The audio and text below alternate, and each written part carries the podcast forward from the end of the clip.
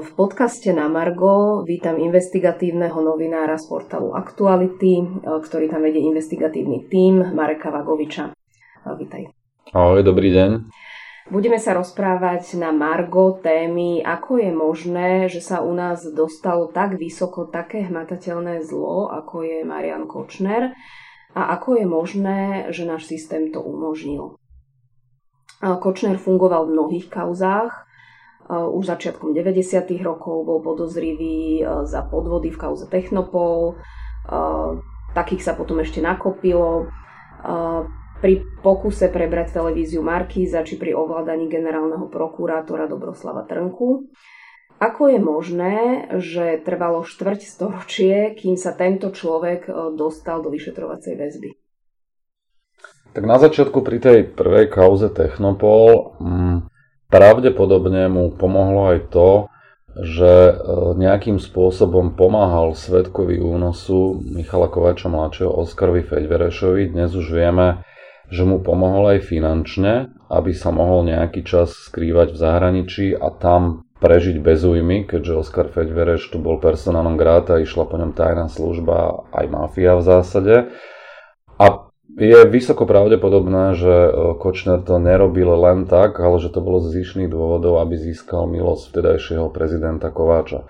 Čiže už vtedy sa snažil hľadať cestičky a chodničky, ako si zabezpečiť e, svoju beztrestnosť. E, neskôr pri ovládnutí televízie Markiza vieme, že to bol v podstate boj dvoch mafiánskych skupín. Vieme, že Košner tam napochodoval s zločineckou skupinou od Čongrádyho a, a snažil sa vlastne tú televíziu nejakým spôsobom e, získať a postupne si teda budoval sieť kontaktov aj v tom mediálnom prostredí, politickom, e, snažil sa m, kontaktovať rôznych policajtov, prokurátorov e, a sudcov, a, ale také tie naozaj, že, že väčšie kauzy s ním spájané, pre ktoré je dnes stíhaný, sa objavili až podstatne, podstatne neskôr. To, že ovplyvňoval alebo snažil sa ovplyvňovať generálneho prokurátora, Dobroslava Trnku, to samozrejme môže byť trestné, ak sa spätne preukážu nejaké rozhodnutia, ktoré boli jeho prospech a zrejme tam nejaké veci aj budú vyplývať, to aj zrejme aj z nahrávky medzi,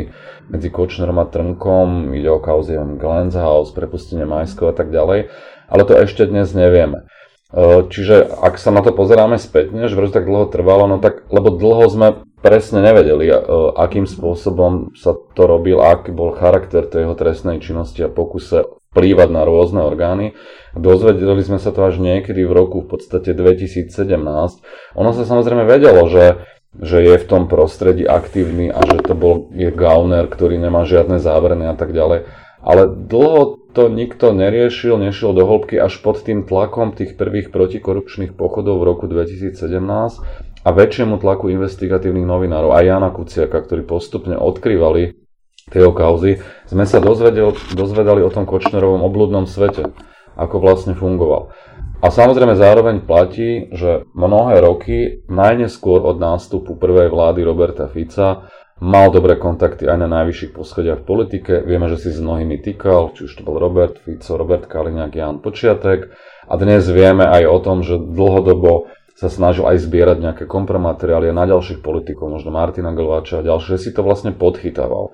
Čiže týmto spôsobom si vytvoril okolo seba nejakú takú ochrannú zónu, e, ktorá, ktorá mu umožňovala plávať proste v týchto zločineckých vodách, stále byť niekde na hrane až mierne za ňou, bez toho, aby sa mu čokoľvek stalo.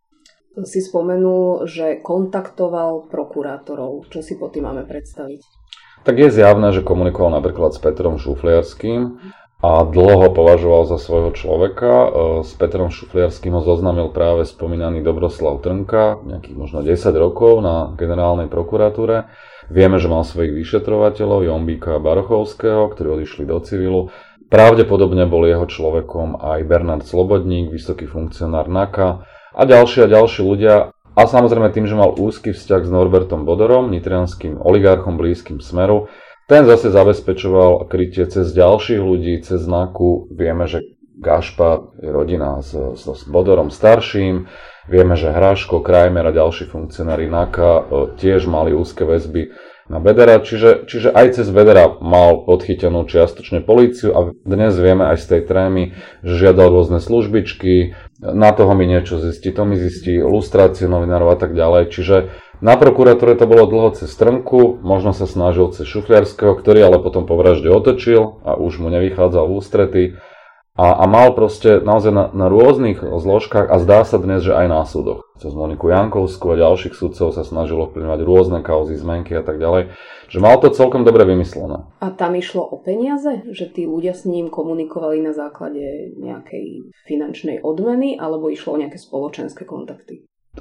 Tak samozrejme on tie kontakty nadvezoval aj na rôznych spoločenských akciách, on bol veľmi spoločensky aktívny, bol to veľmi žoviálny človek, až taký vlezlý svojím spôsobom, jeho bolo ťažké odmietnúť v komunikácii. On si vedel svojím spôsobom získať človeka aj tým, že ako bol dobre informovaný a keď od niekoho niečo potreboval, tak bol samozrejme veľmi milý a ústretový. Ja si to pamätám aj na svojom príklade. Mňa kontaktoval v roku 2008 s typom na nejakú kauzu a, a samozrejme správal sa ku mne s absolútnym rešpektom a, a vysvetloval mi proste nejaké okolnosti tej samotnej veci, ktorá bola zaujímavá pre mňa. Ako novinár som s tým potom pracoval, som to overoval a zistil som, že to plus minus sedí. A takto určite sa snažil podchytávať rôznych ľudí. Na niekoho možno išiel tak, takouto žoviálnosťou a snažil sa ako keby o nejakú službičku. Predpokladám, že v, nejakom, v nejakej fáze ponúkal aj peniaze, veď dnes sa vyšetruje práve tá korupcia súdcov aj v súvislosti s Jankovskou, aj zneužite právomoci verejného činiteľa. A samozrejme, keď, keď niekto nepristúpil na túto jeho hru, no tak hľadal slabé miesta a snažil sa ho kompromitovať rôznymi diskreditačnými materiálmi a možno aj vyfabulovanými. Dnes z tej trémy vieme, že sa pokúšali, alebo mali taký plán, že keď Čižnár im nebude vychádzať v ústrety, tak ho diskreditujú tým, že Kočner a Beder povedia, že zobral od nich úplatok hej, a že potom bude z toho problém. Čiže aj vyrábali kompra, aj umelé, ale aj samozrejme na niekoho našli aj reálne veci a týmto ho držali pod krkom. Čiže áno, kombinácia peňazí a diskreditačných materiálov. No, prokurátori vyzvali v lete verejných činiteľov, aby sa priznali, ak mali nejaké obchody alebo riešili niečo s, Kočner, s Kočnerom a prokurátori potvrdili, že majú aj dôkazy o závažnej protištátnej činnosti. Dnes už vieme, že kto boli títo ľudia alebo akú protištátnu činnosť e, ide? Tak začalo sa trestné stíhanie vo veci pre podozrenie z korupcie a zneužitia právomoci. Vieme, že jeden z podozrivých osôb je Monika Jankovská, bývalá štátna tajomnička, ktorá si mala vymeniť s Kočnerom viac ako tisíc správ. Dokonca som niekde zachytil, že je aj nejak zadefinovaná tá výška úplatku niekde na úrovni 35-40 tisíc, len neviem, či to je za jedno rozhodnutie alebo nejaký súbor ďalších rozhodnutí. Vieme, že podozrivou osobou je jej sestra, takisto súdkynia.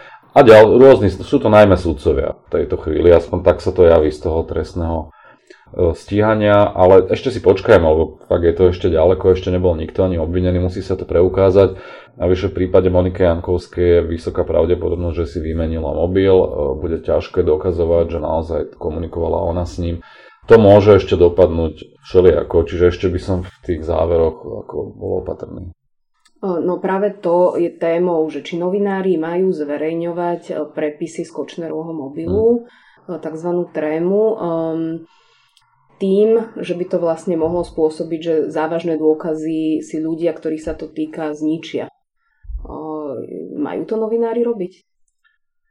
Tak samozrejme primárne to nie je iniciatíva novinárov. To, že sa to zverejňuje, je záležitosť Zlatice Kušnírovej najmä, ktorá dala súhlas na zverejňovanie informácií zo spisu a teda v komunikácii s advokátmi vlastne prišlo k nejakej dohode, že, že určité veci sa môžu púšťať. Ona chce, aby sa vyplavilo všetka tá špina, ktorá, ktorá je v tej tréme. Ja som tiež samozrejme rozmýšľal, že do akej miery je to prospešné to zverejňovať a či všetko a tak ďalej a, a či to neupozorňuje presne tých páchateľov. E, ale my sme napríklad na aktualitách z tej trémy zverejňovali e, len veci, ktoré e, nemôžu ohroziť to stíhanie v zmysle samotnej tej vraždy.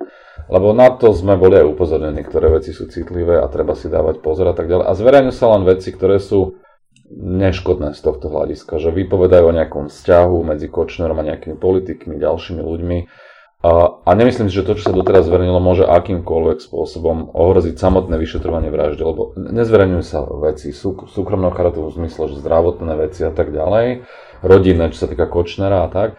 A v tomto je zhoda a myslím, že aj denník to presne robí týmto spôsobom, čiže v tomto problém nevidím. Otázka je, že, že keď sa to tak zverejňuje, tak vo veľkom, či ľudia sa v tom už trošku aj možno miestami nestrácajú, že či sa vždy zverejňujú iba tie podstatné veci, či to niekedy nie sú skôr také píkošky, ale my sa snažíme v aktualitách, keď aj zverejníme nejakú komunikáciu s trémy, tak vždy k tomu dávame nejaký kontext a odsledujeme si, či sa to naozaj reálne odohralo. Mali sme, popisovali sme jednu situáciu, Kočnerová komunikácia s jeho švagrom z Malty, ako mu písal v nejakom momente, že cez jeho firmu proste mu prikryva nejaké obchody, ale po vražde Jana Martinim už mu ten švagor písal, že je to problém, a tu kvôli tebe problémy, si tu personálom grá a tak ďalej. A vie, vie, vieme ako keby, že ako sa to ďalej vyvíjalo, vieme, že tento švagor mal problémy, lebo ho tam e, napadli aj e, rodiny zavraždenej malckej novinárky, že bol Kočnerovou spojkou, on sa kvôli tomu s nimi súdi zisti, dohľadali sme, že on tú firmu potom neskôr zrušil a tak ďalej. Čiže to, čo bolo vlastne v tej tréme, by sme si to odsledovali a uviedli sme to v širokom kontexte a takto sme uviedli viac článkov. Čiže nepúšťame len dialógy, len preto, aby to bolo akože senzácia, zaujímavé, ale dávame von len to, čo korešponduje s reálnym dejom. A vtedy to má zmysel.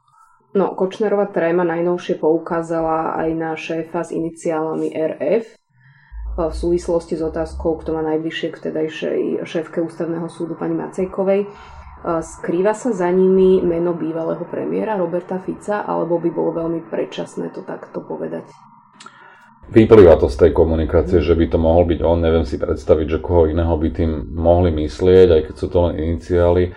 Ale tak samozrejme Robert Fico to poprie, e, Marian Kočner zatiaľ sa k tej tréme vyjadruje veľmi zdržanlivo, hovorí, že to nie je zatiaľ preukázané, že to je autentické a tak ďalej. A ja predpokladám, že dlho bude e, túto taktiku e, raziť.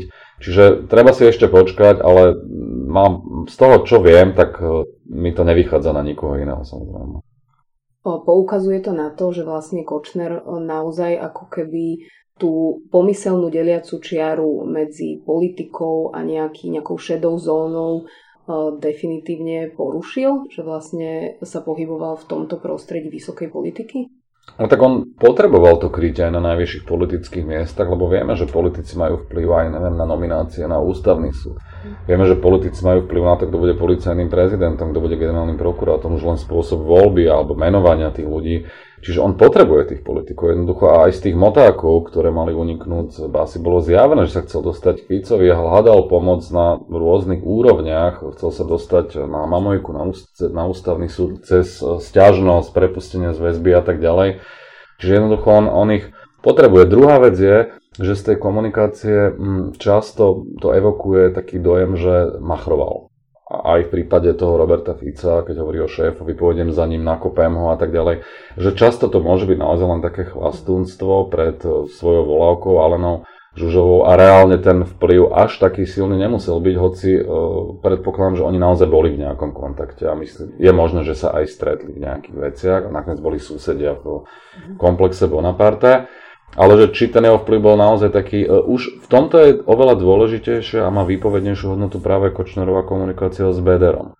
Uh, lebo pred ním sa nepotrebuje chvastať. Tam už naozaj si píšu ako dvaja gauneri a zločinci, urob toto, zisti mi toto. To je úplne iný typ komunikácie a myslím si, že má väčšiu váhu a dôveryhodnosť ako to, čo písal Žužovej, kde naozaj často proste hral nejaké hry a upokojoval ju aj po vražde. Neboj sa, mám to pod kontrolou a rôzne sa tak snažil mm-hmm. rozohrávať rôzne hry. V priebehu pár týždňov bude voči Kočnerovi uznesená obžalova ako voči objednávateľovi vraždy Jana Kuciaka. Na základe tvojich informácií budú tie nepriame dôkazy dostatočné, aby aby obstali? Tak ja, ja nevidím do vyšetrovacieho spisu do také miery, aby som vedel posúdiť silu tých dôkazov. To, čo bolo zverejnené na začiatku, to prvé uznesenie, že kde bol popísaný ten skutok a všetko, čo vlastne policia zistila, tak voči vykonávateľom to bolo pomerne silné. A ja sám som bol prekvapený, že čo všetko sa policii za ten krátky čas podarilo zistiť. Čo sa týka Kočnera, no tak e, samozrejme tam bude výpoveď Zoltána Andruška, ktorý svedčí proti nemu. Bude tam komunikácia s trémy, s Alenou Žovou a určite tam bude množstvo takých tých nepriamých dôkazov, ktoré vyplývajú aj z tej trémy. My o nich dnes verejne nevieme, lebo sa nezverejňujú. Ale sú tam také, také náznaky, ktoré oni budú musieť vysvetliť, že napríklad tam hovorí Kočner v jednom momente o Danielovi Lipšicovi, tam kde ho volajú Gambino, že je to nebezpečný človek, arcidiabol a že treba ho zničiť. Vieme, že voči Lipšicovi sa viedlo trestné stíhanie pre, pod, pre únik informácií vo veci Kočnera a banky, nejaké prevody peňazí. A vieme, že Kočner ležal kvôli tomuto v žalúdku a chcel ho zničiť cez trestné stíhanie. A potom o niekoľko správ neskôr hovorí zrazu o Šufliarskom, sa baví so Žužovou a hovorí to isté, čo o Lipšicovi, že je najnebezpečnejší arcidiabol a tak ďalej a ona sa ho pýta, že no dobré, ale tak sa už konečne rozhodne, že kto je najnebezpečnejší, nech nestrácame čas. To je taká veta, ktorá sa dá vysvetliť rôzne. Dá sa vysvetliť aj tak, že plánovali vraždu najprv Lipšica, potom Šufliarského, ako keby že sa rozhodovali. Predpokladám, že Kočner to bude vysvetľovať tým, že nestráca čas, myslí, že, že akože pokus o diskreditáciu. Hej. Určite to budú týmto spôsobom vysvetľovať. Ale je tam množstvo takýchto náznakov a samozrejme, keď si oni píšu o tom, že vtedy sa stretneme tam a tam, donesieš to a to, e, to sa dá zrekonštruovať aj z neskorších výpovedí Andruška a tak ďalej. E, čiže tak tá séria nepriamých dôkazov môžu do seba zapadať, že tá tréma môže korešpondovať s reálnym dejom. Mm-hmm. Ale že pria, úplne, že priamy dôkaz proti nemu podľa mňa v tejto chvíli ešte nemajú taký ten, takú tú akože atomovú bombu, hej. Aspoň o tom neviem.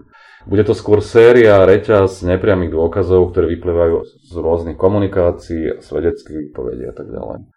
Spomenul si Daniela Lipšica, okrem Jana Kuciaka teda sa plánovala vražda dvoch prokurátorov a politika Daniela Lipšica.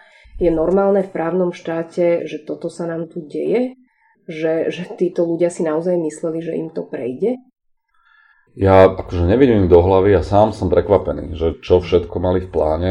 E, ja si nemyslím, že plánovali ako keby že sériu vražd, aspoň to tak nevyzerá. Tam išlo skôr o to, že Kočner si v nejakom momente myslel, že Jan Kuciak to, čo o ňom zverejňuje, že, že je nejakým spôsobom brífovaný Danielom Lipšicom a Marošom Žilinkom.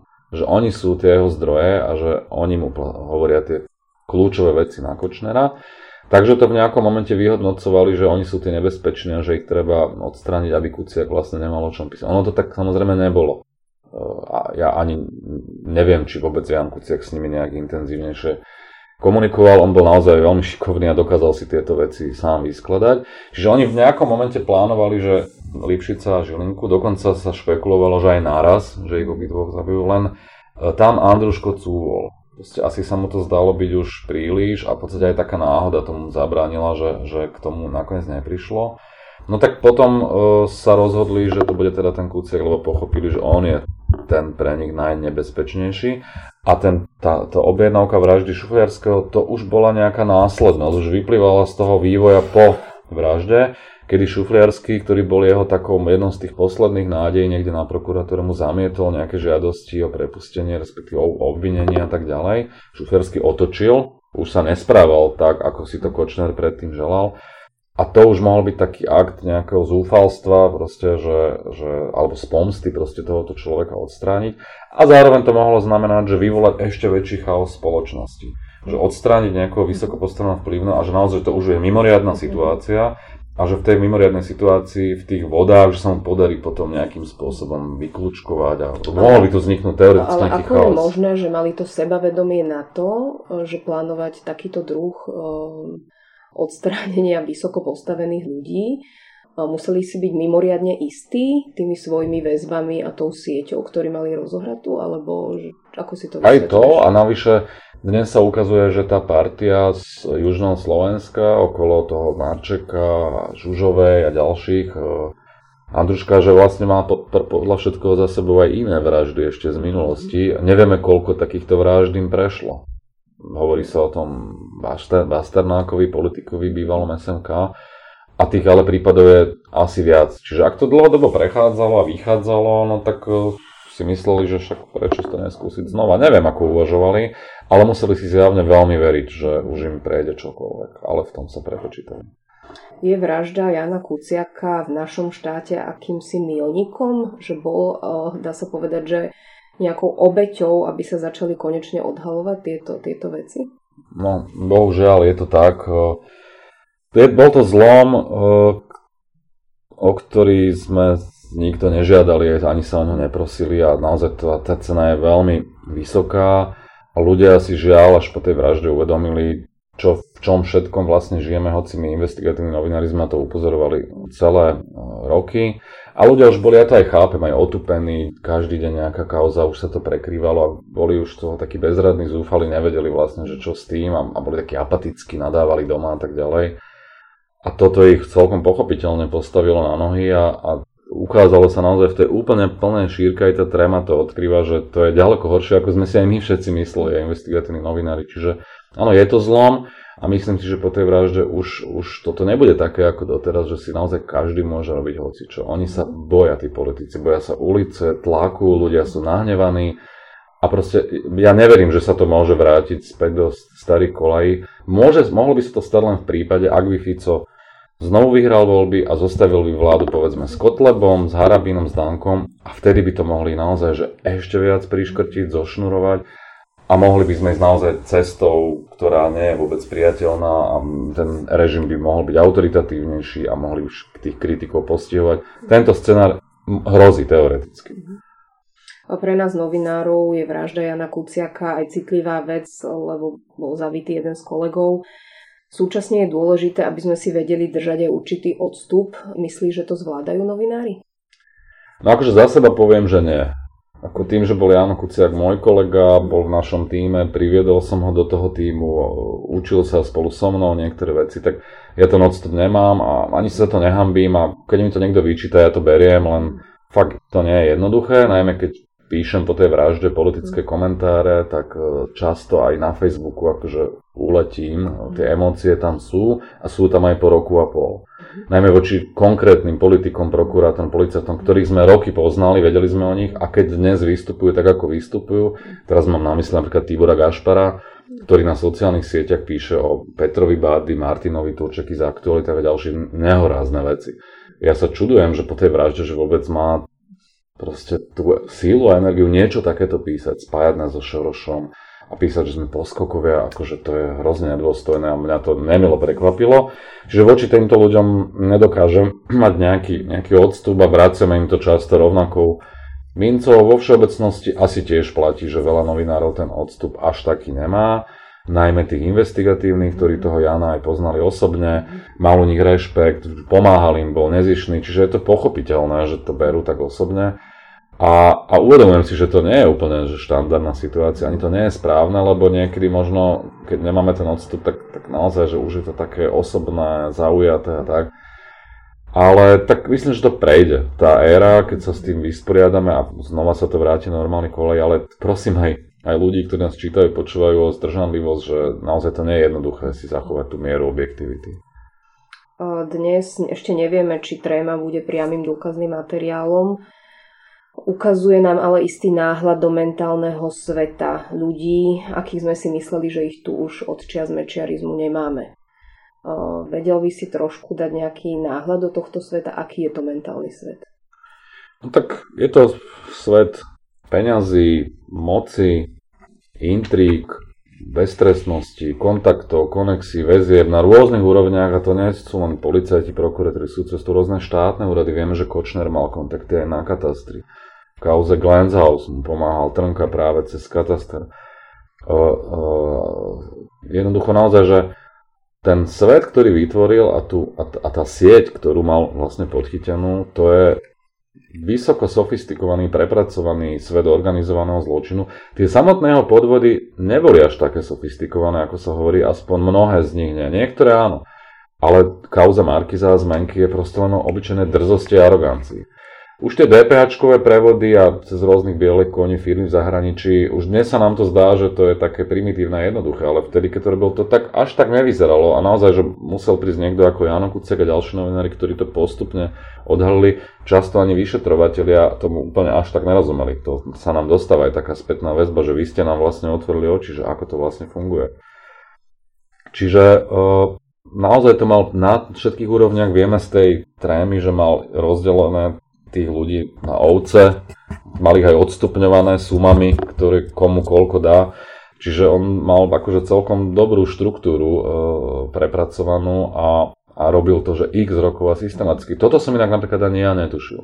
Vedel som, že proti nám novinárom sa snaží zbierať nejaké materiály. Nevedel som, že nás sledujú, ale vedel som, že má ten portál na pranieri a že to robí, že zbiera ale že to bolo takto prepracované aj cez lustrácie, cez funkcionárov konkrétnych e, a až do takých detailov auta, značky, rodostromy a tak ďalej, že toto som ne, ako naozaj nepredpokladal. Podarilo sa to dnes mierne zmeniť celým tým mentálnym nastavením spoločnosti, alebo čo môžu robiť bežní ľudia, ktorí nemajú ako vy, investigatívni novinári, dosah na tieto veci, hmm. môžu niečo zmeniť z dola na tomto mentálnom svete? Tak môže zmeniť to, že vždy, keď je nejaká, nejaký, nejaká zámienka alebo aktuálny moment, tak uh, idú do ulic. To je, v tom medzivolebnom období vlastne nemajú veľa iných možností. Práve dnes, piatok 20. septembra, je vlastne, sú protesty za slušné Slovensko po, celom, po celej krajine. Tak to je spôsob, ako vyjadriť svoj názor a dať najavo tým politikom, že je dosť ale tak potom už len voľby tie budú v marci a tak inú možnosť veľmi, veľmi nemajú, ale môžu samozrejme na, začať od seba na komunálnej úrovni, to je tá najnižšia politika, kde apelujú na poslancov, dávajú nejaké interpelácie, cez infozákon si žiadajú, povedzme, rozpočet, nejaké zákazky. Čiže v tom mieste, úplne od najnižších štruktúr, že sa zaujímať proste okolo seba, lebo tam na to majú hneď bezprostredný dosah, na tú veľkú politiku to je také vzdialenejšie. Čiže to je, to je ako jeden zo, zo spôsobov a, a samozrejme správať sa o, v súlade s nejakými pravidlami monálkov, začať od seba, proste nerobiť to, čo vyčítam tým politikom a to, jediný, to je jediný ten spôsob vychovať takto svojich detí, hovoriť to blízkym a proste žiť podľa tých kritérií, aby, ktoré vyžadujeme od tých politikov. Nič iné sa nedá urobiť.